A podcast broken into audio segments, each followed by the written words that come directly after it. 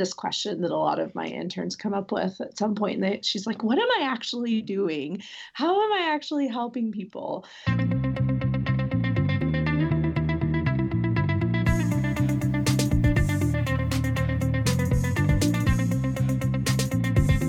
Hi, and welcome. This is the Collaborative Family Healthcare Association's official podcast, the Integrated Care Podcast. Thank you for joining us once again. Uh, my name is Neftali Serrano. I'm the executive director, um, and I'm joined today by my uh, partners in crime. And I'm going to let them introduce themselves today, starting with Deepu George. Deepu, say hello to folks in podcast world. Good morning, world. I am Deepu George, all the way from the Rio Grande Valley, and we are excited to get this conversation going today. Awesome. All right. And Jeffrey.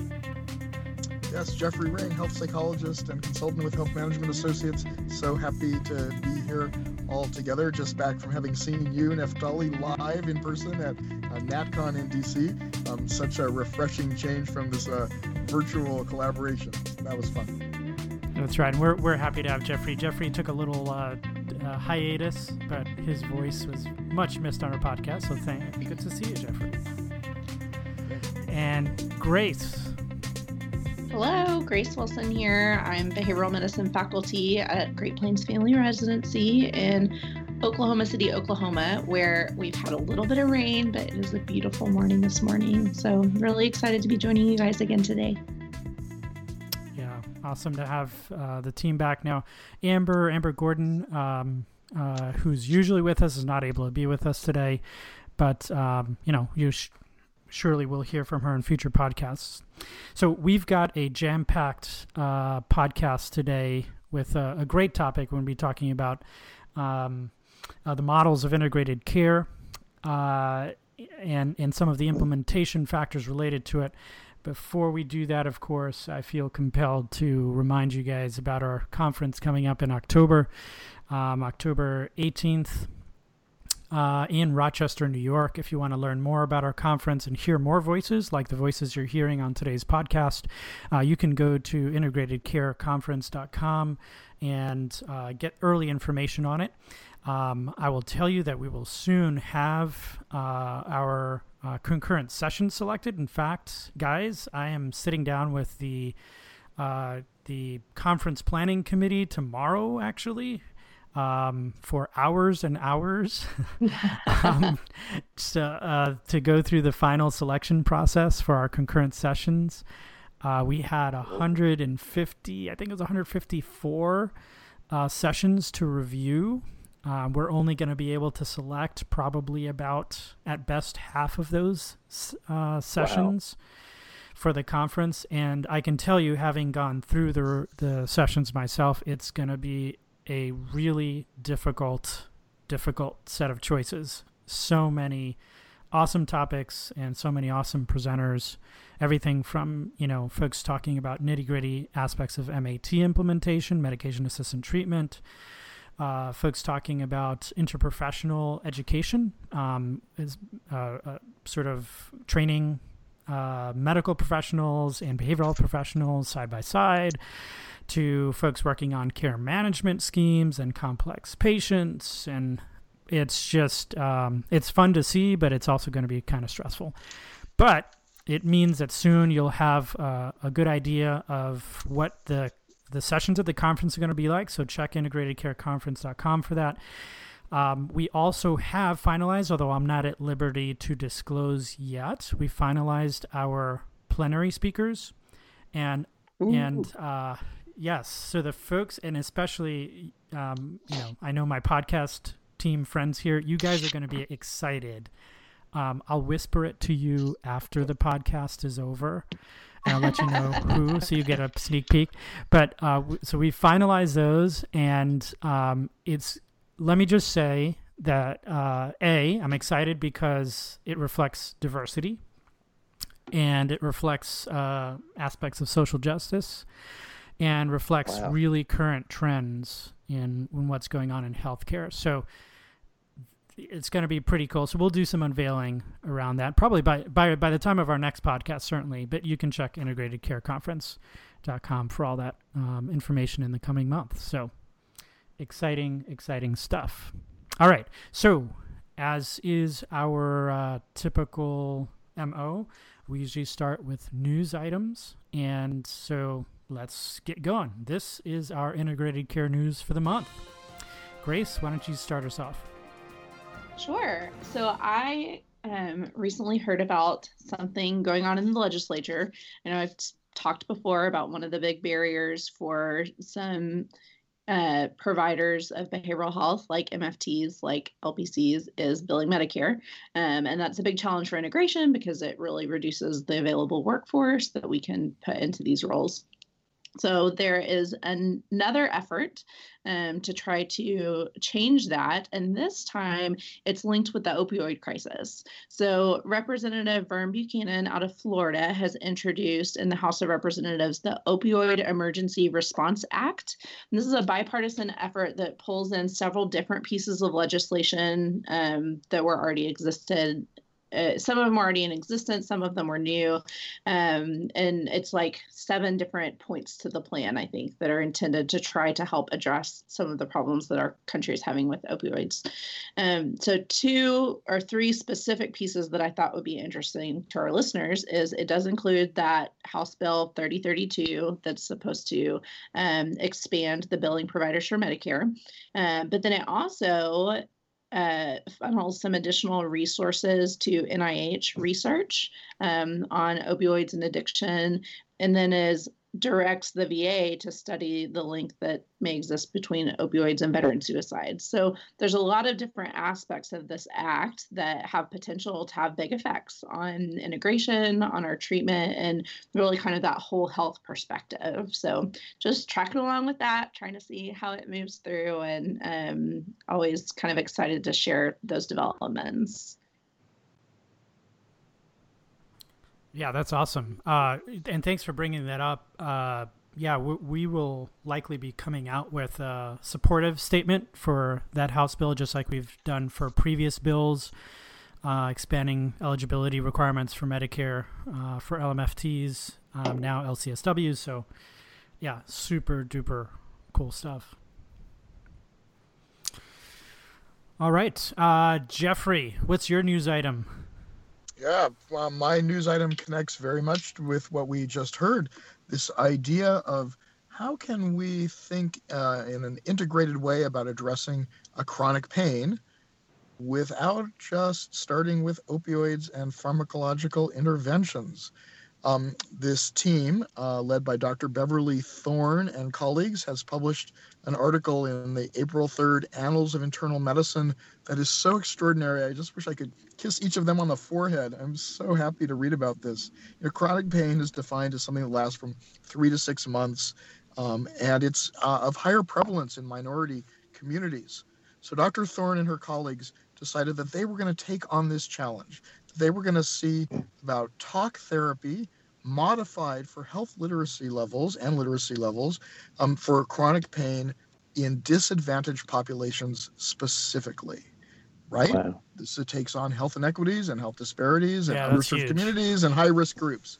So what they did was they modified um, cognitive behavioral therapy and a pain education um, modality in this randomized clinical trial study, and they found that um, that both the modified CBT and the pain education were in fact, hooray, associated with improved pain in patients um, from these disadvantaged backgrounds. They found that um, the uh, uh, where's my note here um, that after therapy um, uh, they showed long-lasting improvements in the education group um, and, and physical functioning was improved for both those in the CBT and the educational group as well. These were 10 weekly 90 minute sessions. There were about 300 folks in the study, and the outcomes should be shouted from the rooftop and have such great implications for us and the work that we do.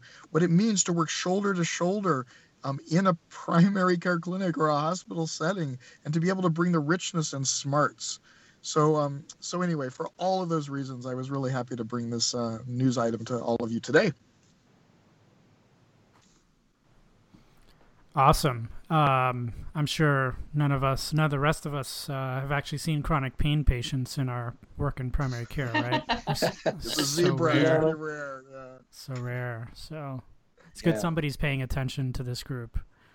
Yeah. That's no. uh, yeah, there's there's so much attention being paid to this, and, and for good reason. And what's nice is, as you're pointing out, Jeffrey, it just uh, provides a, it it allows us finally to highlight, hey, non-pharmacological options work.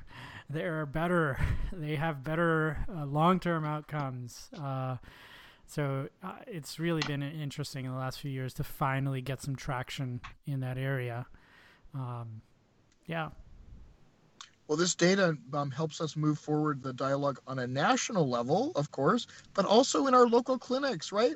When we're talking with our physician and medical colleagues and, and patients as well, where there's been a kind of a you know a history of skepticism, and, and that's you know all good. But um, wow, to have the shiny data is um, beautiful and enrichment to the conversations we can have about how we want to approach treatment.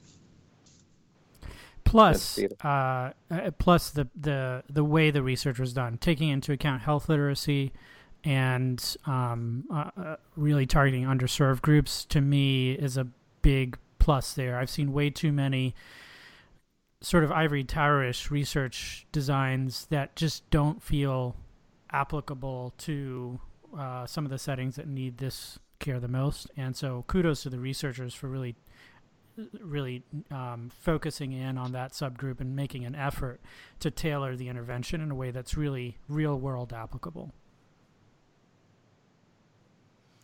All right, Deepu, you're up. It is my turn. All right.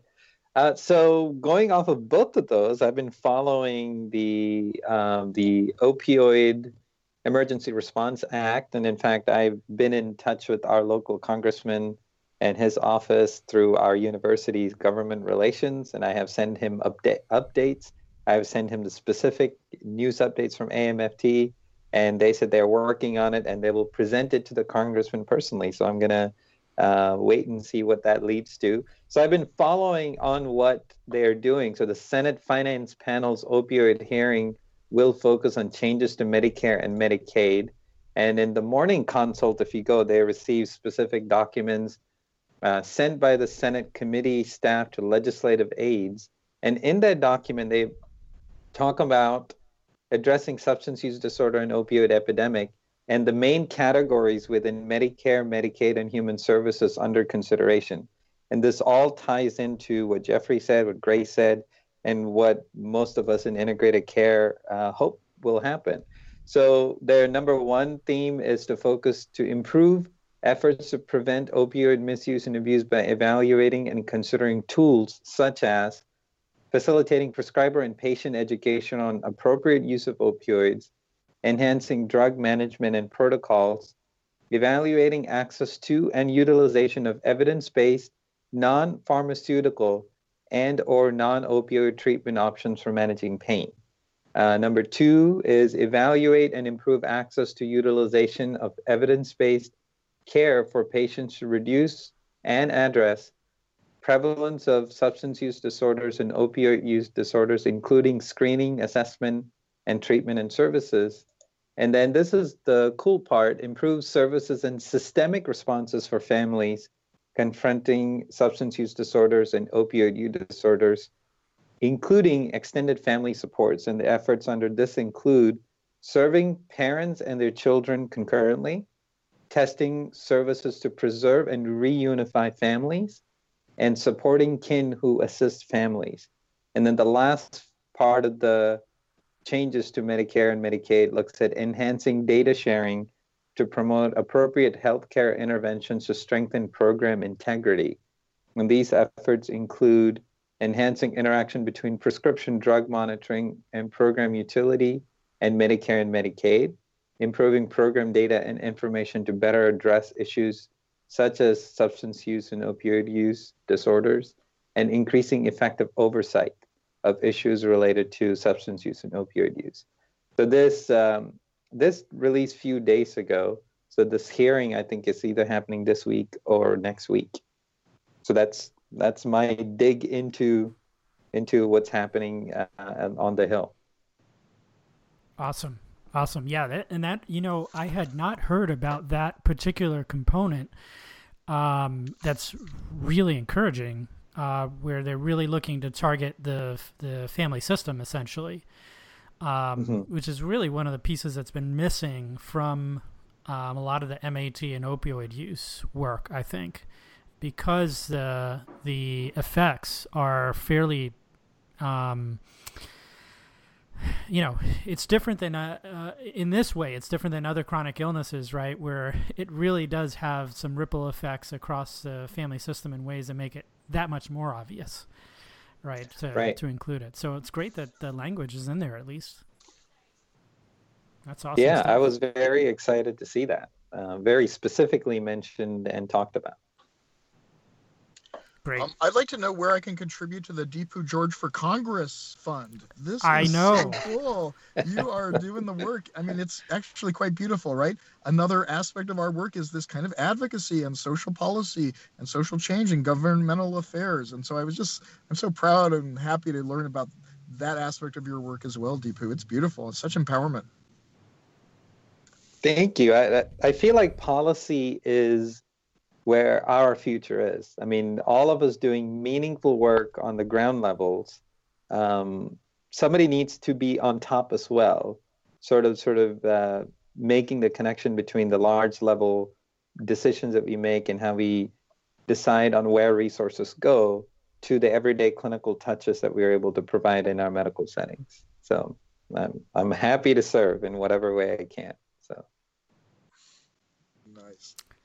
Well, here, here, yeah, policy and getting folks up that chain. I think it's it's certainly I think one of my sort of meta goals related to CFHA is just um, cultivating professionals within our ranks who who have that underground experience, uh, but who also uh, can morph into those folks who can get into policy positions in in government and in NGOs, uh, et cetera, to really as you said, sort of shepherd the the movement towards integrated care at a higher level. Um, to that end, uh, this is not my news item, but we'll put the link in the show notes. I just got we just got on our list serve uh, notice from the Farley Center, the June, Eugene Farley Center out of Colorado. They put together, uh, they're a policy center. Uh, they do a lot of health related stuff, um, uh, some of it centered on integrated care. And they put together a pretty nice website uh, we'll put the link in the show notes related to it um, that describes integrated care, why it's important, what policy uh, needs relative to integrated care exist. Um, so you can check that out as well. All right. Last web- but not least here. Oh, go ahead. Yeah. Go ahead, Deepu. I was just going to say that website is a great resource. I absolutely love every single section. It breaks it down. It's very user friendly. They have great videos. Um, and in fact, one of the ways that I have changed my pitch around how I talk about PCBH and IBH in our current system is using making a culture of whole health. And that actually comes from one of the earlier reports, I think two or three years ago. So if you haven't read the Culture of Whole Health report, uh, it's a must read for people in the positions that we are in. Perfect. So nice shout out to our friends at the at the Farley Center we've had a long relationship between CFHA and, and those folks. All right, last news item belongs to me, and this is going to sound slightly self serving uh, because myself and uh, my colleagues, mostly my colleagues, uh, put together a research article and finally got it published. It took us only four years. so, uh, the the the question the research question is stated nicely in the title does the primary care behavioral health model reduce emergency department visits?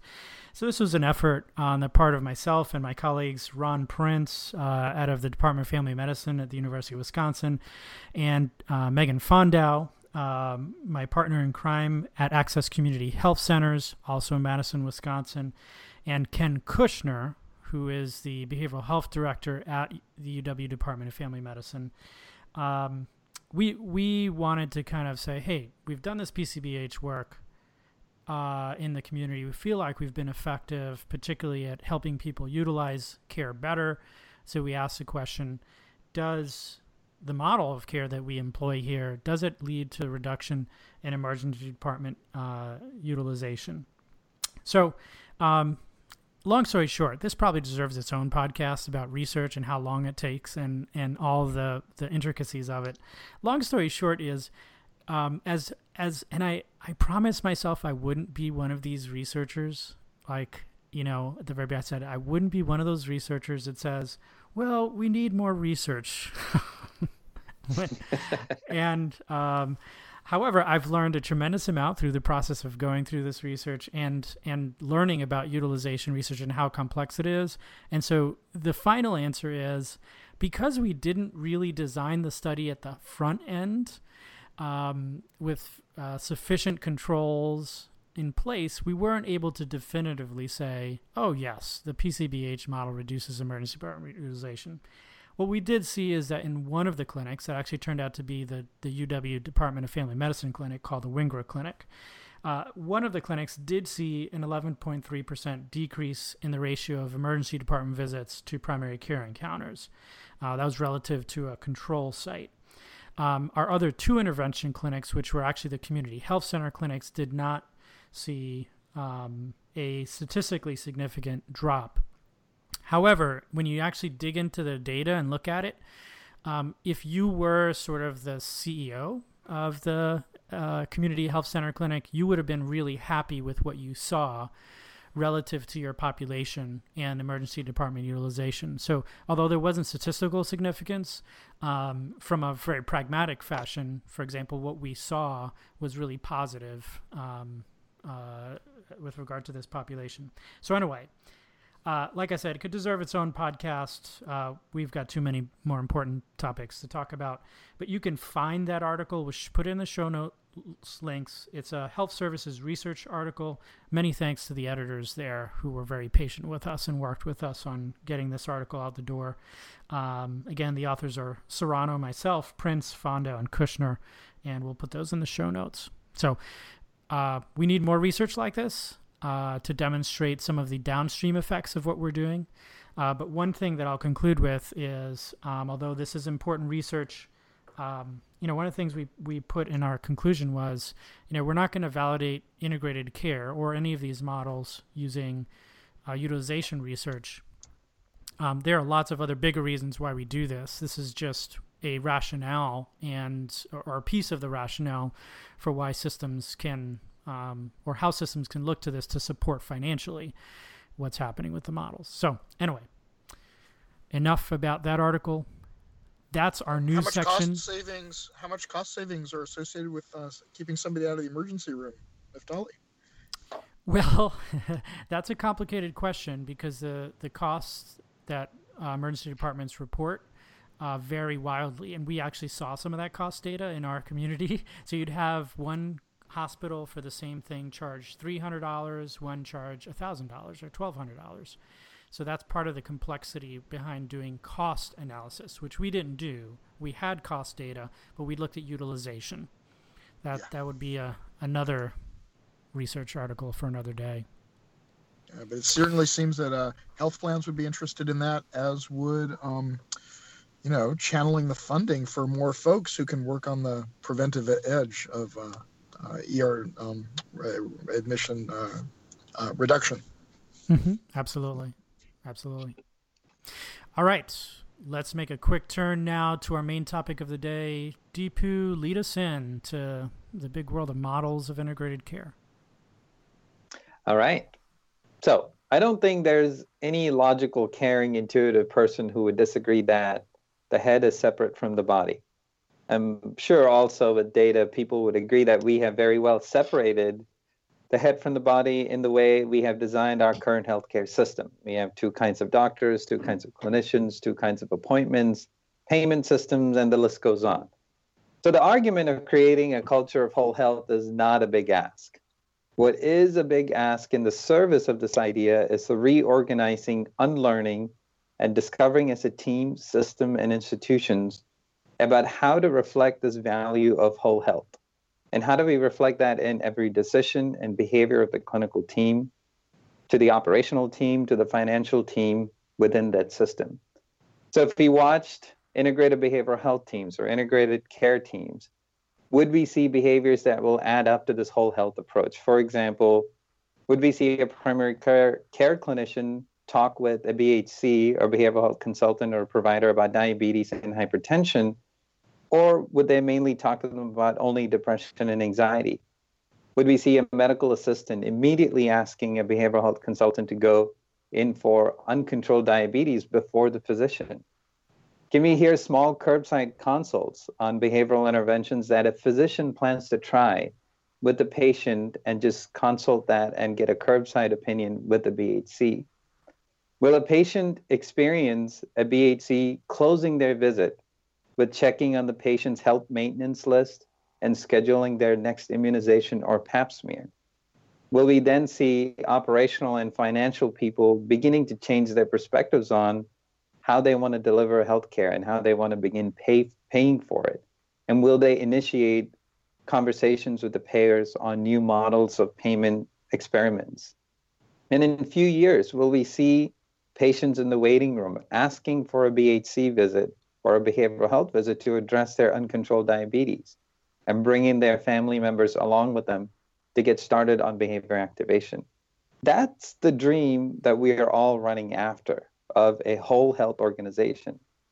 But the challenge of integrated behavioral health or integrated care is that it's deceptively simple. I'm not sure how many of you pay attention to the design and technology around us. If you've seen latest smart TVs, they get thinner and in better shape, and their remote controls get even more sleeker and much more simple, but it is still sophisticated. Our old remote controls had like 55 buttons, out of which we would use like five of them. So the enhanced uh, elegance and simplicity of these newer systems that we get to experience every day is a result of series of inventions, powerful technologies that have been reworked and reorganized to give us a new experience. And that is what we are attempting to do, I believe, when we are setting on a path of creating a culture of whole health. So, in integrated behavioral health or integrated care to operate successfully, there are cultural, organizational, operational consistency to deliver simple yet comprehensive patient specific care. In such a system, patients will begin to learn a new philosophy of care that even they themselves did not know that they needed. So, as providers in integrated practice settings, it is often frustrating to not see a philosophy of whole health fully actualized. After all, while the understanding of a culture of whole health is not a big ask, they ask for an entirely new way of thinking, behaving, and relating is a big ask. And some of the frustrations that we feel as actors in the larger system, I think, um, relates to this bigger ask of continuously retraining and remapping and sort of resetting our North Star as we work through all the difficulties of merging a system and convincing them that whole health is a lot bigger than just giving people some things to do when they leave the clinic. So, where do we stand in all of that? What has your experience been? And I know our interview really hits on that. So, that's what I thought I can put forward to open up the discussion. Yeah, and and thanks for that intro, Deepu. Um, you know, I, I think it's it's helpful to to think about this, particularly as we think about workforce development uh, historically. Um, I love history, so I'm always thinking about sort of how things develop and how things develop over time. And to get to that larger goal that you're talking about, um, you're absolutely right. There's a whole lot of change on the part of the professionals and on the part of patients that needs to mm-hmm. occur for us to get there, right? But we have that larger vision.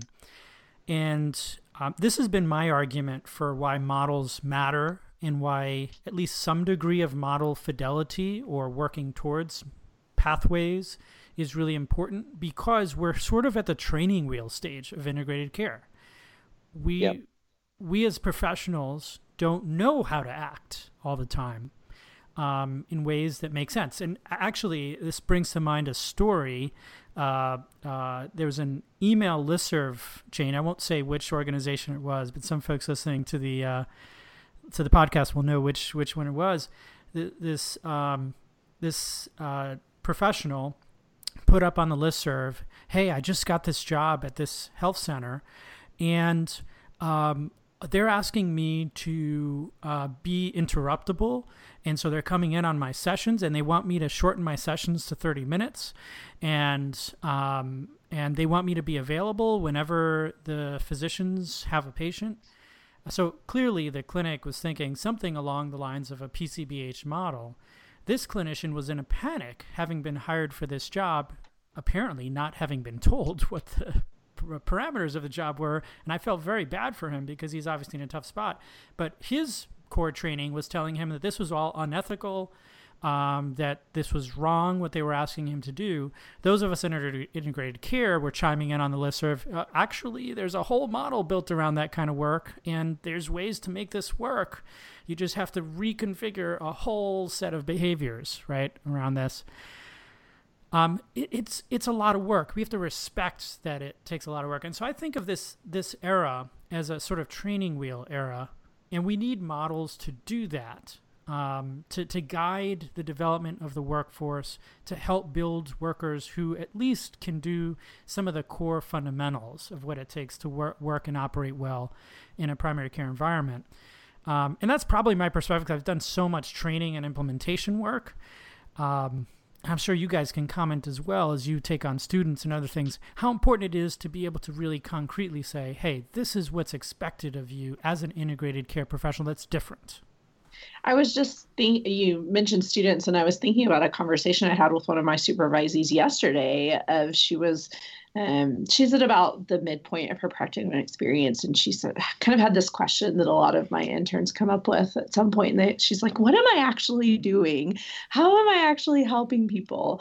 And what I had to talk to her about is if your expectation is that you're going to fit a 50 minute traditional therapy into 15 minute encounter that you're going to see somebody maybe once then you're going to be really disappointed. And no you're not going to feel like you're helping anyone. And so part of that shift and part of that obstacle i think is changing our expectations. And it was really helpful to be able to speak to her about models and way of practicing and that even the goal not just the structure is different but some of the goals and the objection objectives are different yeah, and even the the interesting thing is that this cuts across models. Uh, so if you look at the collaborative care model, so um, we, we're throwing around these terms. We probably should, on some level, op- operationalize these for folks who are listening that don't know these. But in, in, in a collaborative care model, you have basically a consulting psychiatrist, a registry, and a care manager, just at a very basic description level. And you have this panel of patients, usually depression, but sometimes depression and cardiovascular disease, that are being monitored uh, using this registry. Uh, there are follow up phone calls, there's in clinic visits with the care manager, there's sometimes brief interventions being applied. Um, and then the consulting psychiatrist is doing some monitoring, um, assisting the primary care providers, right? So, so that model, right, very different than the PCBH model that has different goals, um, it's more generalist in nature, and you're seeing patients in and out of exam rooms in 15 to 30 minute visits, working right alongside the team across a variety of issues, right? Different models. But actually, when you look at the implementation issues, they're very similar. So the folks over at the AIMS Center have written some research on that, which is really interesting uh, about their perspective of, of implementation. And guess what? It comes down a lot to culture, to training effectively and setting expectations because not every psychiatrist does well as a consulting psychiatrist, it turns out. Those are not skills that are necessarily taught um, or cultivated in their training. Just like for a psychologist or a social worker or LMFT, their base training doesn't necessarily prepare them for working in a PCBH model um, or in an SBIRT model. And that core question of how are we to be, who are we to be as professionals, becomes a core question. Now, I think once you get into the work, um, I think you begin to expand your professional identity even beyond the model itself, and and you don't sort of need the training wheels as much. But the model is important to provide those training wheels to guide you, especially as you develop your professional identity early on, beyond what you had just coming right out of right out of grad school. So, um, I, I, think I think that's just a, an important thing to remember about the models themselves. I just was going to add, you know, this this idea about the workforce and workforce preparation, um, and the important role of coach. Um, I, I, work as a practice transformation coach, bringing triads of behavioral health and nurse care managers and care coordinators and community health workers, quadrad, into primary care and actually reverse as well into behavioral health. And um, there are a lot of competencies that really uh, need shepherding and patience and support and encouragement and cheerleading and resources. And um, if people want to look at our website, bhintegration.com, um, we've shared a lot of the materials there that can really raise your game, right? Whether it's motivational interviewing or health literacy or really putting together a standardized case review. Um, so the good news is that we live in a time of uh, of uh, decreasing drought of uh, resources and strategies and approaches, and yet there is so much uh, work to do. But but to do it in the context of a supportive relationship, I think really flows then to the relationship between the clinicians and the patients and the care they receive. I think so. This idea of coaching and like this constant reminder to come back to certain things, because you know, as we all know, behavior change is hard it's not uh, a A to B sort of linear segment, right? It is multiple attempts and shoring up different skills and recognizing different triggers and sort of shaping your way into it. I think one of the ways that I think about models is just like in you know in traditional psychotherapy, you have your schools of thought and the techniques within the different schools of thought. So as an earlier trainee, I was so fascinated by techniques but not really understanding the deeper architecture that holds the techniques together.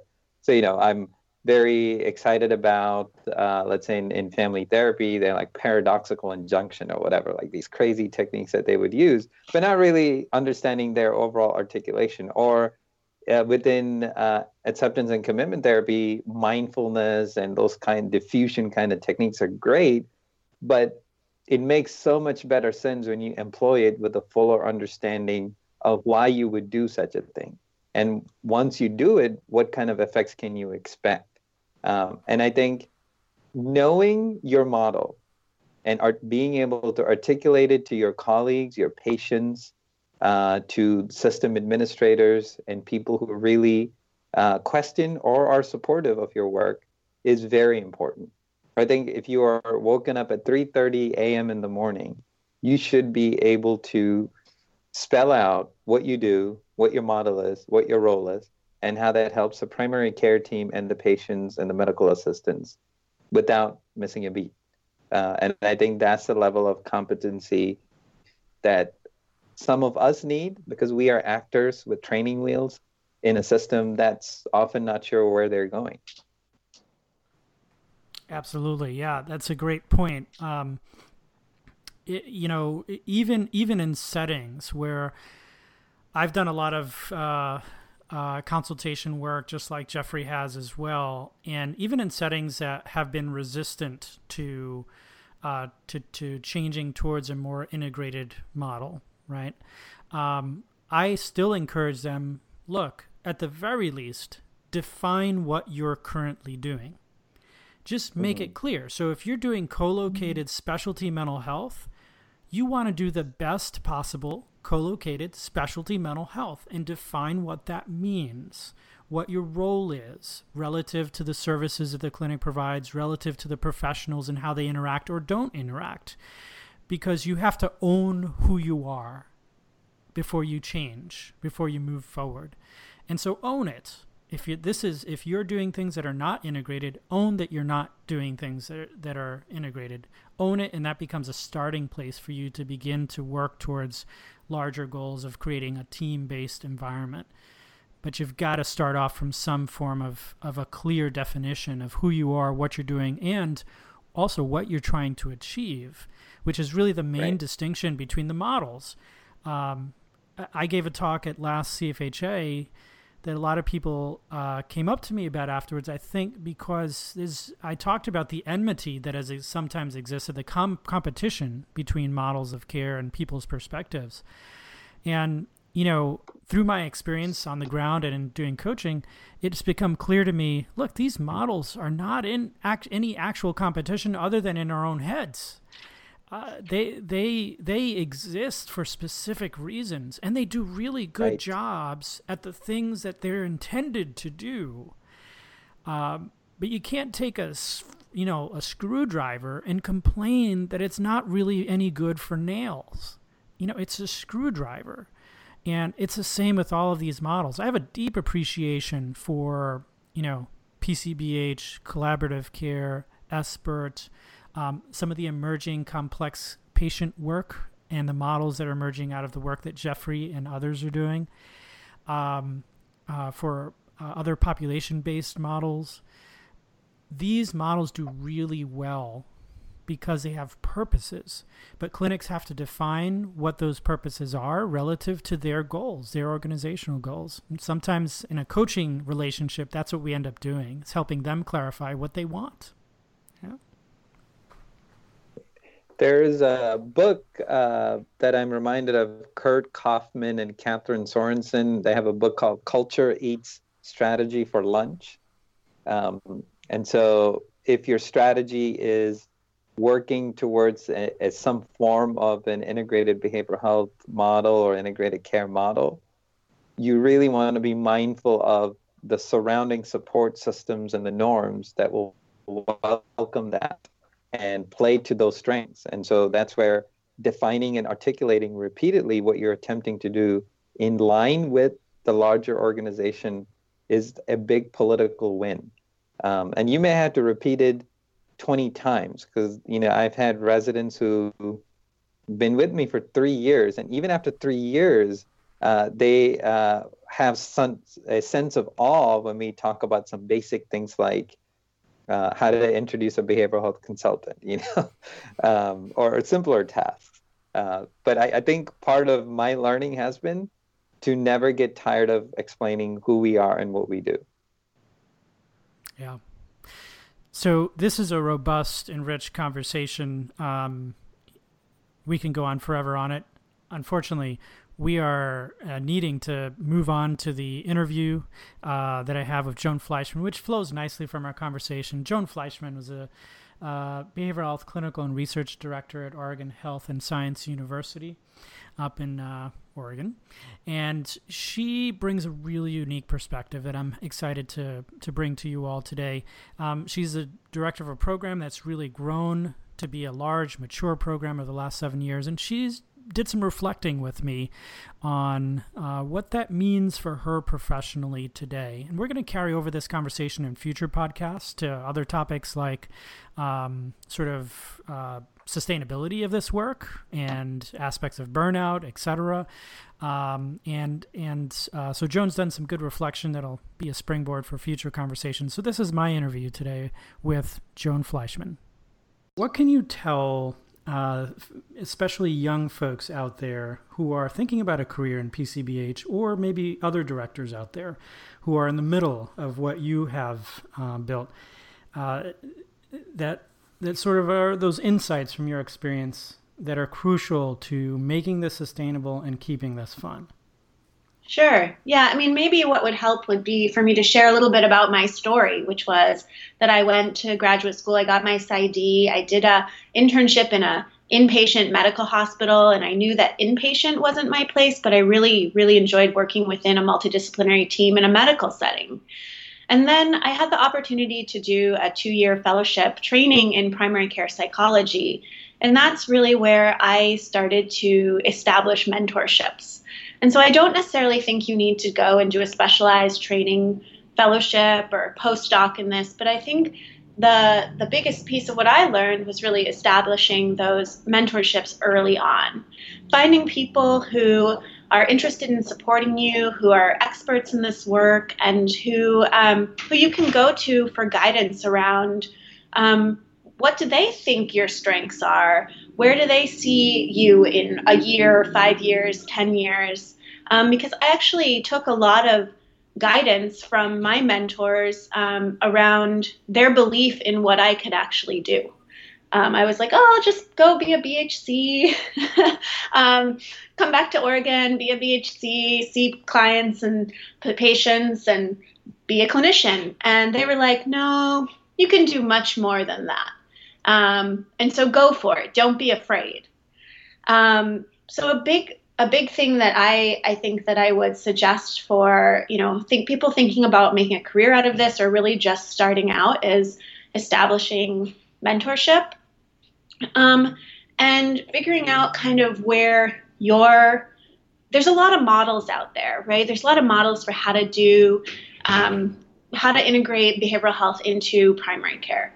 There's the collaborative care model, there's the PCBH model, there's several others. So thinking about what fits for you in kind of your philosophical tenets, where you come from as a, a clinician, what fits for your theoretical orientation, because you're going to have to maintain this level of passion about what you do. You're going to be pitching your ideas to lots of people, and you're going to be recruiting and building a team. And so you really have to believe in what you uh, are doing. And so that would be my, you know, kind of my thoughts on that. Yeah. Yeah. Now, you know, the other key piece there that's uh, probably the, your mentors saw in you was a leadership ability, right? And another thing we have talked about in the past is how there's not a lot of training for that. You know, you were not necessarily yeah. trained or prepared for that, and, this, and the clinics that we go to don't necessarily um, uh, have structures for that either, but we're thrown into stuff. So, first, I want you to tell the audience out there your story at your clinic and how it's grown and what you're sure. doing right now there. And then talk a little bit about being a leader, you know, thrown into that role and trying to figure stuff out as you go. So, um, I came to uh, OHSU, um, which is a large medical academic medical center. Um, we have a medical school and a school of nursing, a school of public health. It's huge here, and I came to family medicine here um, as a part of an initiative to actually formalize a piecemeal uh, behavioral health program. They had one behavioral health provider in a couple of the clinics. They were all doing different things, and they knew that it was time to standardize. So I came in, um, kind of did a needs assessment, um, went and got to know the individual clinicians and the individual individual practices, and then went to leadership and said, you know, what's your vision? Um, and luckily, it aligned with my vision, which I think is why they hired me. and um, I started with, we really focused on building the model in one clinic. We have a federally qualified health center here um, that already had some infrastructure from the federal funding that it receives. Um, to build out a, a, more integrated model. So we started with just piloting, imbe- embedding one. First of all, we had to go from the switch of um, calling all of our mental health clinicians social workers, which has been uh, a process. Um, and now switching to calling our service behavioral health, and we're behavioral health providers. So we embedded just one person in one care team and did a PDSA pilot, and um, everyone involved loved it. We got good feedback from patients, from providers, and from the BH um, provider. So we spread that from one team to the entire clinic. We have four teams here. Um, and then from there, we started, once there was kind of a foundation of what our model was in one clinic, we started to spread it across our clinics. So, and, and that was, it's a growing process because once a clinic has experienced uh, having a mental health provider who maybe isn't doing behavioral health and more of like a co-located mental health model, there's a retraining period where you're kind of retraining. Yeah, uh, you're nodding because we've all experienced this. um, so we went to spread the model across our, at that time, three other clinics, and, and it was a slow process of orienting the clinic and the providers, hiring, finding the right people, which is a whole nother sidebar of how you do that. Um, training, which is a huge part of what I did when I first got here, just hiring and training and um, we recently have taken on two more clinics. Our program has expanded, uh, the family medicine department. And now we have six clinics, and we have um, we have 23 staff members across our six clinics um, doing lots of different things. We're very involved in the medication assisted treatment programs in two of our clinics. We have a trauma informed care initiative that we're rolling out. So once we got our um, kind of basic infrastructure, I really think about Maslow's hierarchy of needs, right? Like, first you need the staff, then you need to train the staff, then you need to to make this uh, uh, inspiring and sustainable work for your staff. Then they, then your staff and your leadership can start to take on these bigger projects like trauma informed care or screening for social determinants of health or some of these these overarching goals that I think our department is supportive of. So does that answer your question about Yeah. so, so how many staff do you have right now? So we have 23 staff. Um, not all of them are clinical staff. So we have um, most of our behavioral health consultants are licensed clinical social workers. We have a few psychologists, and we um, we have this role we've developed called behavioral health resource specialist, and it's kind of like a community health worker role where we realized a lot of our BHCs were doing a lot of connecting people with community resources, helping people navigate the system. And so we created a role that you don't necessarily need to have a clinical degree for, um, but but can help patients kind of really connect to all of the other parts that aren't necessarily health behavior change coaching um, addressing mental health problems those kind of things so and then we um, i'm missing something of course, we have a very large family medicine residency, so we also have um, one of our um, faculty who does majority, the mo- most of her job is the residency curriculum. So we're also training residents. And on top, on top of all this, this is why I'm running around like a chicken with my head cut off, is we have a very robust training program. We train six um, MSW students every year and uh, six uh, doctoral level psychology students every year. So, yeah. So yeah, yeah, I I just resonate so deeply with that whole experience. So here's a piece that uh, I know from personal experience as was a challenge for me as a director of a behavioral health program, and that's the sustainability piece. Mm-hmm. Uh, personally, because mm-hmm. this is a hard lift. So, uh, first, can you talk a little bit about the hard lift, sort of the personal toll that it can take on a leader building this kind of a program from scratch, um, and then getting to where you are now, and sort of mm-hmm. you know figuring things out, but also wondering, huh, I wonder what's next. How do you keep this going and make this satisfying? Yeah, I think that's such an important question, especially for people who have been kind of um, I think I've been a little bit lost in the trenches. I mean, all of this is a lot of work. And I'm talking with my colleagues who are in this kind of same place where they've spent a lot of time building a program. It, it continues to grow. And and it's not a, bur- a feeling of burnout that I'm experiencing, but it's a feeling of like, yeah, where do you go next? Um, and I think you know, for me, uh, I have started to look at, you know, you asked um, in some of the questions you asked prior to this conversation, talking about like what's it been like to be a woman, what's your experience of being a woman in this position? Are you a mom? Um, and I think what's interesting is I'm not a mom, and um, and so I have really like thrown myself into this work, and I think that's how I probably worked way too much, and um, in the last three and a half years. And I think that's how I've gotten uh, this program this far in such a short amount of time.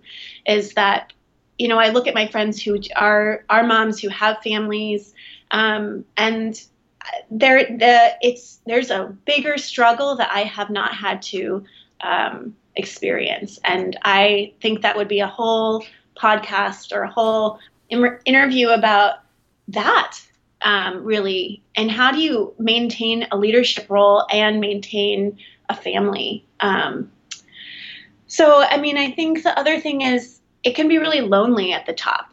Um, who are your peers? Who do you talk to? Who do you go to when there's a personnel issue and you want to talk through what to do? So you have to find who are your peers in your organization? If you don't have them in your organization, then reaching out and and finding peers across your region, in your state, in your city, um, because oftentimes I am I was the only psychologist in a department of 500 um, until last year. So people don't necessarily understand what a psychologist is or what your skill set is, what your training is. Sometimes I have to remind them it is a terminal degree. Um, um, and and so there's a lot of orienting to your skill set, who you are, what you do, what is behavioral health. Um, yeah, I'm just kind of looking at my notes because I I kind of I had a lot of different thoughts about this, but it really has been a transformative process for me. I've learned how to be a leader. I think I started out with the the approach of like I'm I'm a disruptor. I'm a I'm a change agent agent and I'm going to go in there and just tell them what I need. And I've pulled back to that the kind of the approach of I'm a good listener. And um, I need to listen to what's important to my stakeholders. First, I need to identify the stakeholders, but I need to listen to what's important to my stakeholders, and I need to figure out how we align together. And I spent a lot of a lot of days, a lot of months being angry at the lack of resources for behavioral health, and the lack of support, and lack of understanding, the lack of value. But the reality is, um, there has been support. It just takes a lot of um, conversations about understanding each other and and finding a way to align. Um, and just to highlight a couple of the key points that you made there, because there's there's one half where yeah you have to learn how to listen to your stakeholders to build um, an understanding of where your in is going to be right as you're developing a, a program and where the leverage points are in relationships and in uh, clinic strategic plan, etc. So that's the one part of leadership that you have to develop. But I think the other piece as well that um, a lot more uh, directors in your position in particular are feeling now being in this position for you know more than just a few years is uh, the ability to be listened to by mm. peers, mm. to be supported, to be heard, right, to be valued. Um, and and I, I, I imagine at this point you get some of that from your your peers now because they understand you, right? Your mm-hmm. other folks on senior leadership understand you and get you and and know you better. Um, so it's probably a little easier now. Um, but at the beginning, you know, your point about it being a lonely place is very appropriate. I mean, that that's mm. the reality of the situation, and can sort of working through that can be difficult. Um, are there things that you did that worked better than others to um, kind of work through that feeling of you know those moments of anger when you're like you know angry because something you proposed just didn't quite fall on listening ears or or just you know those exhausting long days when you went home and you're like oh my goodness there's so much work to do. Is there something that worked better than others to kind of work through that? I think um, being able to count wins as anything can be a win in terms of it doesn't have to be like a big thing. Trying to identify the small wins um, and also trying to what worked. I'm to think about that because um, I mean, I, I, I mean, there have been, I have had several calls with my mentors where I'm like, okay, I feel like I'm hitting a brick wall. What do I do? And I think some of the answers have been first of all, don't internalize it. It's nothing wrong with you, right? You're it's not because you're a bad leader or because uh, there's you have a defect of some sort. It's which is my tendency, right? It's it's you know we are still uh, fighting an uphill battle, and that it's slow and change in in big organizations, and we're talking about our organization has 17,000 employees, huge. Take, they're like, you know, super slow. Everything is super slow. And so being patient and having like a long term game plan. Um, so I, you know, everyone talks about self care. I think I found a way to work out three to four times a week. Even if I was doing my email on the elliptical for an hour, which my friends will tell you, they'll come into the gym and see me like typing away on my phone. Um, I was getting, I was taking care of myself. I've always prioritized that. Um, and and making sure that I had a good personal support system, um, and making sure that I was finding places to uh, decompress and and talk about the challenges. I I think the worst thing we can do for ourselves is to suffer in this challenge of going against the grain um, alone. And so, yeah, it's a lot about community. Yeah. Um, Which I think is the answer to a lot of things in life. Don't go through it by yourself. Um, I think that's that's great advice, and and it is going to be personalized, right? I mean, there's no way I'm going to be doing email on a treadmill. Um, more power to you for that. That is some multitasking elliptical, right there. Elliptical. Oh, elliptical. Well, still, I, I still couldn't do that. I, yeah, there's no way I'm doing that. Um, but but you know you found you found a way through and have built an impressive program that has touched a lot of lives. So I'm going to ask you a question now that that I don't know. I, mean, I I doubt you have the answer to it, but I'm curious about your emerging thoughts in this area. Right. So so this role that you've filled, you've gotten to this point, you've built this program up, it's there. You're now starting to ask, well, what's next? You know, how do I keep this fun? What are your emerging thoughts in that area about keeping this fun for you and then also keeping it fun for your staff and the people that you've brought up into this? What what are some of your thoughts, you know, in that this next sort of phase for you? Yeah. So, um, looking for opportunities to exercise some of your other strengths that maybe aren't um, primary care behavioral health related. So, um, I've recently started, I took a storytelling class. Uh, and I've really been thinking about how to how to incorporate that into my work and how do I incorporate that into the times that I talk to my team or when I write an email. Um, because story is such a, a powerful medium to to um, affect change, and um, looking for opportunity. So I, I've recently discovered I love writing, creative writing right? So looking for an opportunity, I was invited to write a blog about trauma-informed care and interpersonal neurobiology. I was like, okay, that's crazy. Uh, sure. But I, I wrote a story. Um, and I think finding ways to invite creativity into our work, whether that's um, uh, with your team, you know, um, inspiring your team to bring creativity into their daily work, um, and thinking about how we can um, kind of some of the innovative processes that I think we're all trying out. Um, what is like what is inspiring about them? What gets our what gets us excited? Um, and that's a personal question. Everyone has their own reason for their doing this work, and so inspiring maybe that question with your team. Why do you do this work? Um, what keeps you going? What you know asking i asked my leadership team yesterday what makes a good day? What you know like when you get in your car at the end of the day or you get on the bus at the end of the day you're like that was such a good day. What about that day? Can we like think about what makes us have a good day?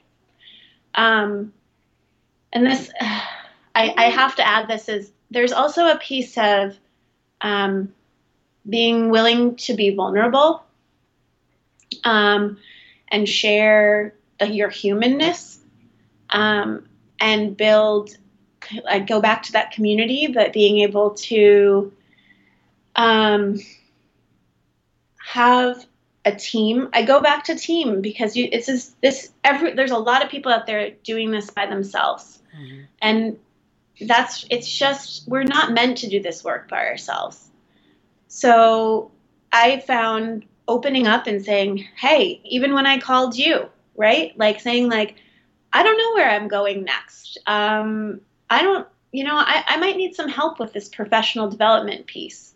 Um, that's taking a risk. That's showing that, you know, I don't know everything. And, and so I think that would be the, you know, the piece that I would encourage people to, to be humble and to be vulnerable uh, a little bit and kind of bring some humanness to the leadership role. I think that's uh, outstanding advice. Um, yeah, absolutely. Because I think part of what makes uh, leadership difficult is if you isolate yourself in a cocoon of having to know everything, be on top of everything, know exactly where everything's going, um, and sort of hide those parts of yourself that mm-hmm. are real that everybody shares because everybody doesn't know where, where things are going. You don't have a perfect sense of that, especially in this area because it's all emerging. And uh, so, so to incorporate that sense of vulnerability, that realness, um, and um, and then tie that in to passion and mission, and and be able to allow your teammates to personalize that, I think, uh, is just a huge, huge benefit. And so I, I think that makes a lot of uh, just a lot of sense that it goes does go back to team, but to have team, you need that sense of vulnerability. You need that sense of realness to everyone, including the leader of the team. And um, so I think that's outstanding uh, advice for folks. So I'm looking forward to the stories that you uh, end up creating um, and and writing. Um, love to get you to write some stuff for us. But uh, oh, it's a newfound passion. So yes, so so just uh, as a as a weird aside question, so you you've found this love of creative writing. What are you writing about these days? Um, well, this uh, blog about trauma informed care and um, interpersonal neurobiology kind of struck my my fancy. Um, you know, a lot of our work, my work in this last year, has been focused on our medication assisted treatment um, for opioid use disorder. So I've been writing about um, kind of uh, the continued work that we're doing in this field around deconstructing the stigma around substance use disorders, and particularly around heroin use. Um, and been thinking a lot about how to tell that story. How do you tell the story of how behavioral health is so integral in treating those conditions in our primary care settings um, through a patient story or through a provider story or through the community story. Um, I'm writing about that, and um, I think that I've also been writing about how I got into this work. Like, truly, why do I do this work? And recently had the biggest, probably, epiphany, maybe in my life, of really, truly, I do this work because I needed behavioral health as a child. I needed someone to be looking at the underlying con, uh, underlying problems or conditions or kind of reasons for my issues as a kid um, instead, I got all my symptoms treated separately at different specialists, and um, and really, really needed someone who was looking at the comprehensive total picture, looking at my family, and you know, I never realized that that it really this comes from a very deep personal place of why I chose to do this work. Um, so I've been writing about that. That's awesome stuff. I look forward to if you ever uh, publish this stuff, I look forward to reading it. So that's terrific. Thank you so much. Thank you. Our thanks to Joan Fleishman for uh, giving us that time. Um, we can also put in the show notes. She wrote a great blog post uh, on trauma informed care, another sort of passion of hers. Um, so we'll put that one in the show notes as well. So, uh, Guys, just your quick responses before we close out for the day today about, um, you know, just behavioral health directors, the positions they find themselves in, in these new positions, sometimes isolated professionally within their organizations, like Joan has found herself at times. Um, what, are, what are your thoughts about this this unique cohort? I love the way that she described that experience, and I think it's it's definitely true for people in director roles because as she said it can be lonely at the top but it's true a lot for a lot of behavioral health uh, people that are working in our field because Deepu spoke at the very beginning about how you know traditionally there have been two systems and two types of appointments and two types of settings, and for integration, we're behavioral health going into the medical setting. Uh, you know, for the most part, of course, there's reverse integration as well, but most of the people I think that are doing this work are coming out of their traditional environment and going into some a different culture. And that's another future show talk that, that we've talked about some of bridging those culture gaps between behavioral health and medicine. Um, but i just I, I just want to echo what she said about finding your people and finding those um, colleagues and friends and champions that you can commune with in this work that we're doing. I thought that was just so powerful to me, it's also very resonant of. Um, actually, I just heard Brene Brown speak uh, at uh, National um, at, at NatCon, you know, and, and and she's talking about these same issues, right? The quest for true belonging and the courage to stand alone. How do we find our voice? How do we, you know, withstand, you know, uh, withering intensity of pushing a cultural shift? Um, how do we um, sort of find humor and elegance in taking on resistance? And how do we always keep our eyes on the prize of improving health care um, for all of our patients, particularly the vulnerable? So, so that mission-driven rocket fuel for the challenging valleys through which we walk, I think, is um, essential. And I think Joan really inspires us to to think and think again about this. Uh, personally, I it was therapeutic for me to listen to that because uh, we are at a position within our school of medicine where um, integrated behavioral health is growing and i'm really figuring out what my role is in that and leading that effort. In fact um, there is a, a, more operational role that i think i will take on. And so i've been putting out feelers with national leaders who are in the field to really talk to them and find out hey what should that job description be? And what should be my rights and privileges within that role and who should I have access to?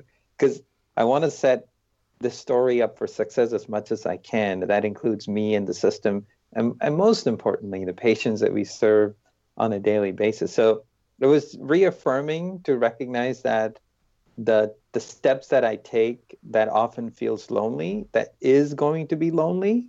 Um, and it's it was reaffirming to hear that some of the decisions that I'll have to make, I'm actually making those decisions in concert with people who have done this before. And so I don't have to be completely alone, but in, in my system, I should have the courage to stand alone while I continue my quest to belong with the national uh, colleagues that we're also privileged to be part of.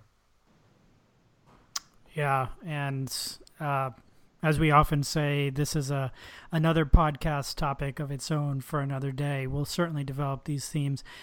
So important, this idea of connectivity. I often describe CFHA as being the three C's, right? Um, and the first C is really community and connection. Um, the second C is we provide consultation, we provide great content. But really, the heart and soul of who we are is about connection. And uh, for folks like Joan, uh, I think we exist for folks like Joan and for folks like us here around. Uh, the idea that um, as we build out this integrated care vision, um, we need to do it together, and we can cannot do it in isolation. So I am grateful to have such a great team to come back to every month. Thank you guys. Did an awesome job today, as usual. Uh, thank you to listeners out there as well as is our practice, we have a great sort of uh, exit blessing for you today, which Deepu is going to take us out on.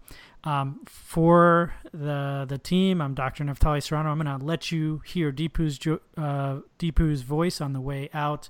Thanks so much for joining us today. Deepu, take it away. All right. This is a traditional Franciscan blessing that I've adapted for all of us. And here it goes. May the Spirit bless us with discomfort at easy answers, half truths, and superficial relationships, so that we may live deep within our hearts. May the Spirit bless us with anger at injustice, oppression, and exploitation of people, so that we may work for justice, freedom, and peace. And may the Spirit bless us with tears to shed for those who suffer from pain, rejection, hunger, and war, so that we may reach out our hands to comfort them and turn their pain into joy. And may the Spirit bless us with enough foolishness to believe that we can make a difference in this world so that we can do what others claim cannot be done to bring justice and kindness to all our children and the poor. Thanks so much, guys. We'll talk again next month.